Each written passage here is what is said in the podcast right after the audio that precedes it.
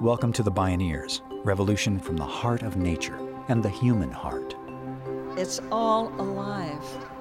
It's all connected. It's all intelligent. It's all relatives.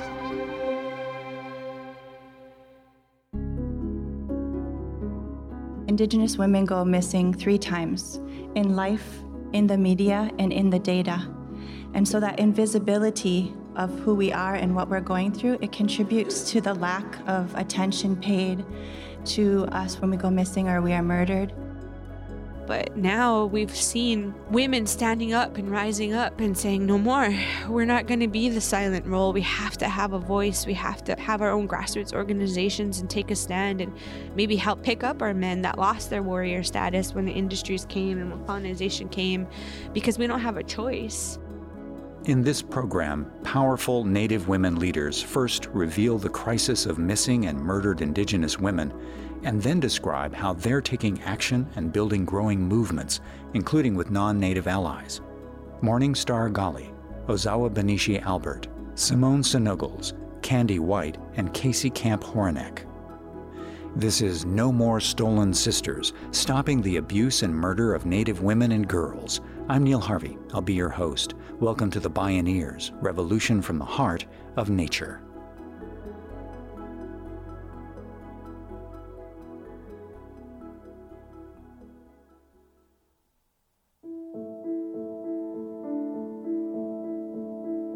Jessica Alva, Khadija Rose Britton, Hanna Harris, Anthonette Christine Cayedito. If you haven't heard of these women, it's no surprise. They are four of the untold number of Indigenous women and girls who've been murdered, kidnapped, or gone mysteriously missing. A significant number of victims are from communities that are subjected to the harmful presence of fossil fuel and mining companies. The extractive industry is ravaging native nations where oil and blood have long run together. Oil workers, mostly men, live in housing units commonly called man camps. They're notoriously dangerous places for Indigenous women and girls. Add to this a dysfunctional police and legal hierarchy that leaves Indigenous women and their families with little support during the first crucial hours when they go missing, and little recourse to prosecute predators for their crimes. As Lisa Brunner, a member of the White Earth Ojibwe Nation and a longtime victims advocate says, what's happened through U.S. federal law and policy is they created lands of impunity where this is like a playground for serial rapists, batterers, and killers, and our children aren't protected at all. While some news outlets report on these tragedies, each headline eventually fades and the stories have gone mostly unheard. According to a recent study, police in many U.S. cities failed to track murdered, missing Indigenous women. According to the U.S. Department of Justice, Indigenous women are 10 times more likely to be murdered than the national average. One estimate based on national crime data pegs the number of missing Native women and girls at more than 5,700 in 2016 alone, though reliable data is near impossible to come by. What are we missing? These stories are shocking, harrowing, and heartbreaking. But then again, when your heart breaks, the cracks are where the light shines through. Morningstar Gali is a member of the Pit River Indian Tribe of California. She's a lifelong indigenous rights activist and born into a family who has fought for the rights of Native peoples in California and beyond. As part of her organizing work addressing the ongoing missing and murdered Indigenous women crisis, she provides direct support to victims' families. We held a prayer gathering and a press conference outside of San Francisco City Hall. And we held it for a sister of mine that was murdered six months ago. And her death has been ruled as a suicide. And we are pushing within the DA's office, within the city officials, to conduct a full investigation. We had, for three days while she was on life support, and had people coming in to pray and offer those songs and offer those ceremonies. And it was made very clear, it was very evident that she was Native. And yet, on her death certificate, her race was still listed as unidentifiable. And in her death, it was her partner. There was a history of domestic violence. He had given a fake name. He was not on the lease, and he was allowed to stay in her apartment, clean up the crime scene, called it into the ambulance as a suicide. And that's what the San Francisco Police Department went by. And so they failed in every way possible. There's been a number of deaths. We are very much still grieving. We are very much in disbelief that this is the work that we are doing. And yet it's our sisters that are being directly impacted. And so we spend a lot of our time just going to meet with families and listening to them and sitting with them in support and prayer, you know, just letting them know that we are doing whatever we can, just as community members, as people that are also affected by this, to help to hold them in that love and in that support and helping to get the word out about their family members. Across the nation, many police forces do not take serious what is happening to Indigenous women. Disappearances, murders are often dismissed and they're not prioritized. Ozawa Bineshi Albert is an Oklahoma based native rights and environmental justice advocate. A leader from the Yuchi and Anishinaabe nations, she works on global collaborations to strengthen grassroots feminist movements. Up close and personal, she witnesses how police departments and courts disappear these women just as surely as the perpetrators who kill them. There was a case where they found a woman tied and bound in a ditch with no shoes, but they have deemed it no foul play. Right? So I lost an auntie a couple years ago, a block and a half from her house, killed on the train tracks. And the police have deemed it an accidental death of an alcoholic person, right?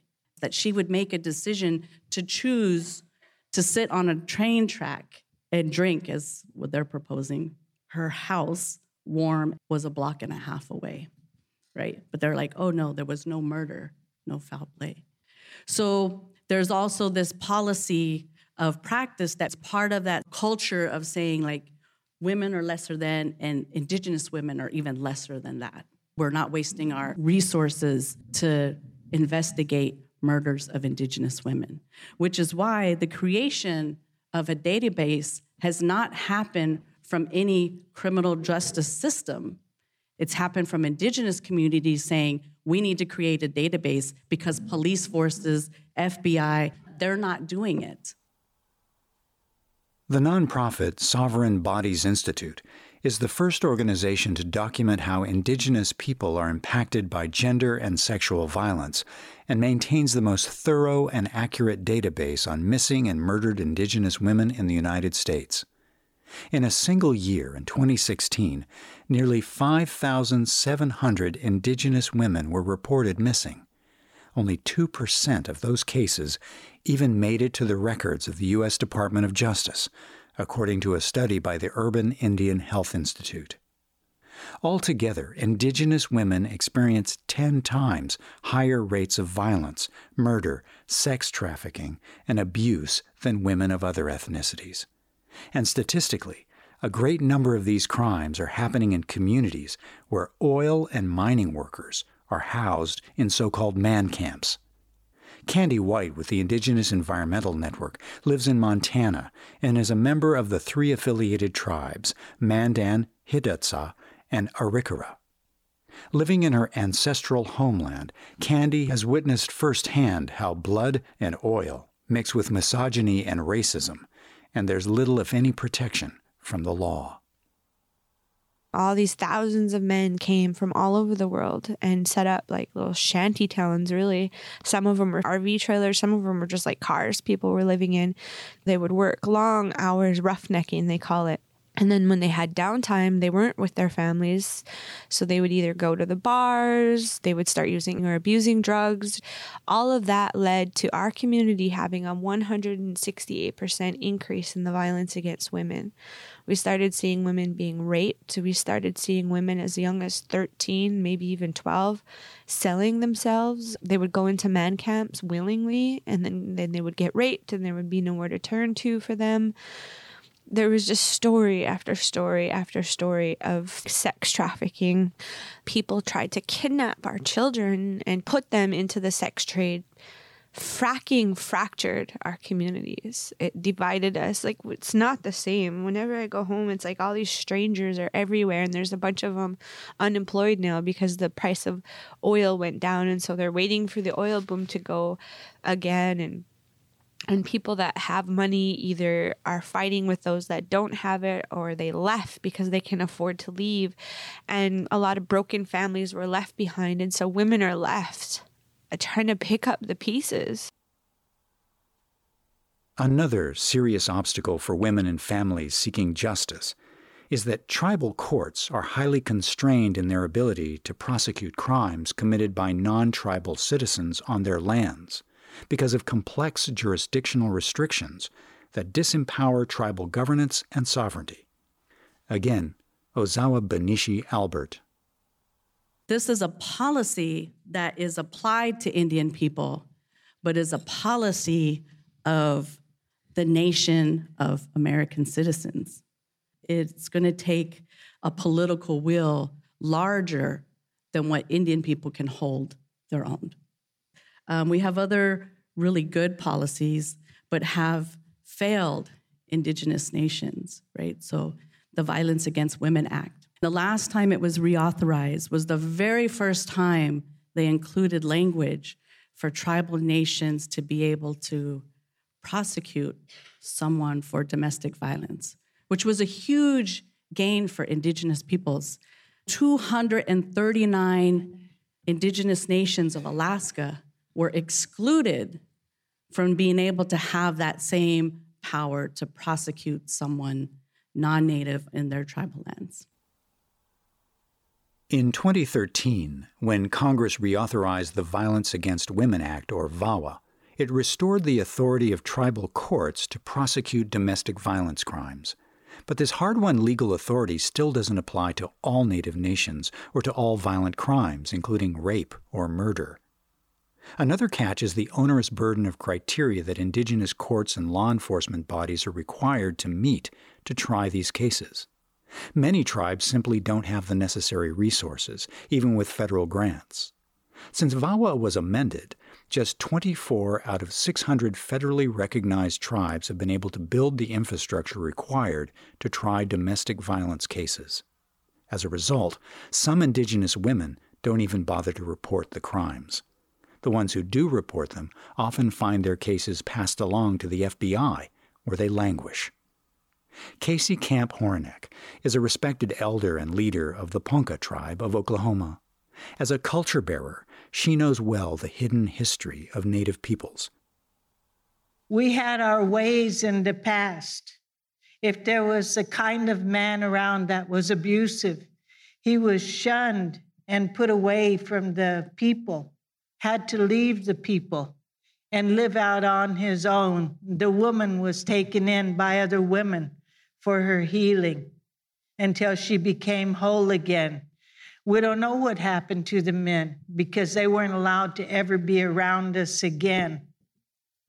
Now, when we have the extractive industry in our backyard, and when our sisters in South America and up in Alaska have the industry in their backyard, and we're right up there at front lines, we have no recourse for those that are in pain. In Oklahoma, it is the most imprisoned place in the United States and a good majority of those are Native people or people of color or poor people. And a huge majority of them are Native women who are looking for a way to go forward. And so our statistics have been muffled and mismanaged and deliberately ignored since the doctrine of discovery, since Andrew Jackson as a Indian killer, since the time when the policy was to kill the women and kill the children because that was the policy against Native people. When we return, we hear how these powerful Native American organizers are taking action and building growing movements to end the violence against Indigenous women and girls. They say success requires knowing the true history and engaging the allyship of non Native people. I'm Neil Harvey. You're listening to No More Stolen Sisters on the Bioneers Revolution from the Heart of Nature.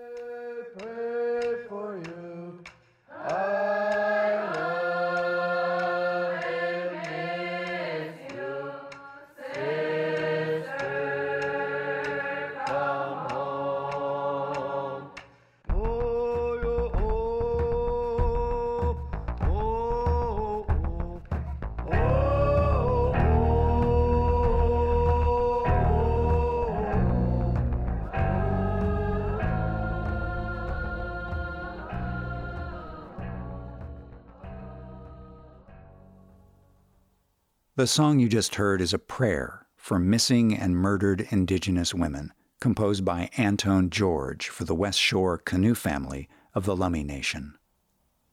You can find a link for the music video and explore more Bioneers radio programs, podcasts, and videos online at bioneers.org. For information on the National Bioneers Conference, please visit bioneers.org or call 1 877 Bioneer. For indigenous peoples of the Americas, being an unperson dates back over five centuries to first contact. A year after Christopher Columbus claimed possession of the Americas, the Spanish crown invoked the doctrine of discovery. It was a religious and legal edict that sanctioned European monarchies by divine right to seize lands occupied by indigenous peoples. The 1493 papal edict characterized indigenous peoples as, quote, the lawful spoil and prey of their civilized conquerors, unquote. From the very beginning, the colonizers branded indigenous peoples as subhuman and unworthy of rights. In 1792, then U.S. Secretary of State Thomas Jefferson declared that the doctrine of discovery would extend from Europe to the U.S.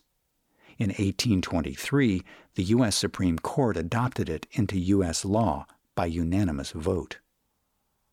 The Catholic Church decided that if they came onto any of the territories where those of us who were in total touch with Wakonda and Mother Earth did not embrace Christianity, that they had the right to come into our territory that we were blessed to caretake and take what they chose to take by just planting their little flag on there and saying, This is ours because you guys are savages.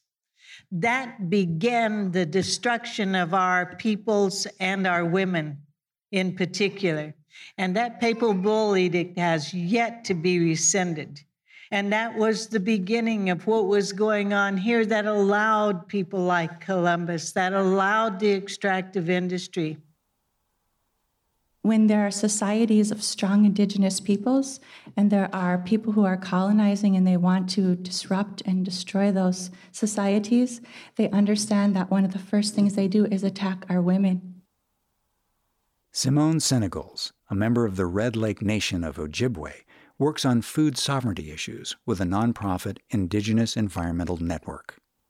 So that women who typically held positions of power, of influence, of decision making over all spheres of Indigenous life our education, the raising of our children, our governance, our food systems, our politics, our spirituality, our families, all of those things, those women, they were disempowered and our society suffered. And so that connection between attacks on Indigenous women and the theft of our land is a very complex and yet sometimes very simple relationship. According to Tejana historian Antonia Castañeda, within diverse indigenous cultures, quote, women's power and authority were integral to and derived from the tribe's core religious and spiritual beliefs, values, and traditions, which generally accorded women and men equivalent value, power, and range of practices. Unquote. Ozawa Bineshi Albert. For Indigenous people, matriarchal is not that women ruled it's not the opposite of patriarchy, but there was a balance and leadership that women carried and held. Women held property or land or held the wealth of community. And in colonial times, trappers, people who wanted to like trade with Indian people, they didn't want to trade with women, right? So that shifted a power dynamic here in this country with women. And then you move forward to when they moved Indian people to reservations at different places and in Oklahoma where they did allotments. Many of those early tribes that came, women were not given allotments. Men were deemed head of households. And if you were a woman who lost your family along the walk or along however they got you and removed you, you had nothing unless you attached yourself to another family. And that kind of history keeps finding new ways and applications. It's happened with Navajo Nation and the way that women held property with their livestock and the livestock reduction programs. It had an impact on the power that women held. So when we talk about this, yes, we're talking about this from a context of how patriarchy and colonialism has a relationship to this epidemic that we're dealing with now. It is not a new practice. It is not a new policy, even. Because even in this country, during the women's suffrage movement, that didn't include Indian women being able to vote. We didn't get a right to vote till much, much later in our own homeland, not deemed as citizens or entitled to have a voice in our American politics. So that's our collective history and not just Indigenous people even in those terms, if they told a story in a history book that was factual, which was rare, the Native woman was never even mentioned. And they certainly don't mention things like in Columbus's diary that nine year old Native girls were the favored ones to be sought after and captured and given for use. Casey Camp Horinek, and they certainly don't mention in the history books the stories that my aunties, sisters in law, mamas, and grandmas told about when they came to the village of the Ponca. I have to stick to the history that I know. How they picked up our kids by the hair, by their braids, and flung them in the back of the wagons. How they separated out the women and the girls to be utilized by the soldiers during the forced removal, while the men were held at gunpoint and felt helpless. And they certainly didn't mention us in the films that I watched when I was a young girl. They would pick anybody that was slightly brown to play us. And if there was a woman in that that was played, she was always very pretty, very scantily dressed, and very sexualized. The history, the herstory, was never one that had any kind of valid, strong woman like the women that I knew that survived all of those things that I'm talking to you about. I worry about you out there. I worry about the heaviness that you're feeling right now because of these stories. We're strong women. They're sitting on each side of me here. They'll help us to learn, help us to turn that corner where we regain and re understand our own portion of balance and how to go about that and how to empower the men in our lives to honor, respect, and understand the sacredness of woman. Simone Senogles of the Indigenous Environmental Network. We just recently did a exercise with some of the women in our community where we Googled ourselves not by name, but by Native American women or Indigenous women. And the images that came up are just hypersexualized, fetishized as Halloween costumes. And what we did in, in response to that, after we looked at those images of ourselves on the internet, we made a collage of our own selves. Mm. We printed out pictures of ourselves, of our children, of our families, of our communities, of our lands and our waters, and we reminded ourselves of who we are, defined by ourselves, and especially our responsibility to Mother Earth. Because we've said before, what happens to the body happens to Mother Earth. What happens to Mother Earth happens to our body. And so we're reclaiming that. And there's a lot of power for us as Indigenous women to remember what our roles and responsibilities are as far as taking care of Mother Earth. There's a lot of strength in that. And so the more that we understand our own ways of understanding even concepts around ownership, our relationship to the land, our relationship to ourselves, we are strengthened. In 2012, the hashtag MMIW campaign took off as part of the movement to educate the general public about missing and murdered Indigenous women. To offer people ideas for how to get involved, the nonprofit Sovereign Bodies Institute created a comprehensive toolkit for organizers. Ozawa Bineshi Albert says that what's needed to make transformative change is the allyship of non native people what is then the collective responsibility to this? We're telling you a story about what's happening. We're doing our end of the work. And now we're asking you, what are you going to be able to do to bring this issue to the forefront? When VAWA comes up for reauthorization, as it does from time to time, don't throw us under the bus when other gains need to be made, that you stand your ground and say, we're not going without the Indigenous women of Alaska. Bring this up with your police departments. We need citizens that look like you to say, hey, there's this crazy thing happening to Indigenous women. What are you doing as the sheriff, as the police chief, as the mayor, as the city council, and in particular states where there's high concentrations of Native people? Call and ask your state legislatures, what are you doing about this epidemic? Kandi White. We have always traditionally and historically been the people that have held the homes together. We own the homes, we own the earth lodges traditionally, and carried that role, which was a kind of more of a silent role. But now we've seen women standing up and rising up and saying, No more. We're not going to be the silent role. We have to have a voice. We have to have our own grassroots organizations and take a stand and maybe help pick up our men that lost their warrior status when the industries came and when colonization came because we don't have a choice.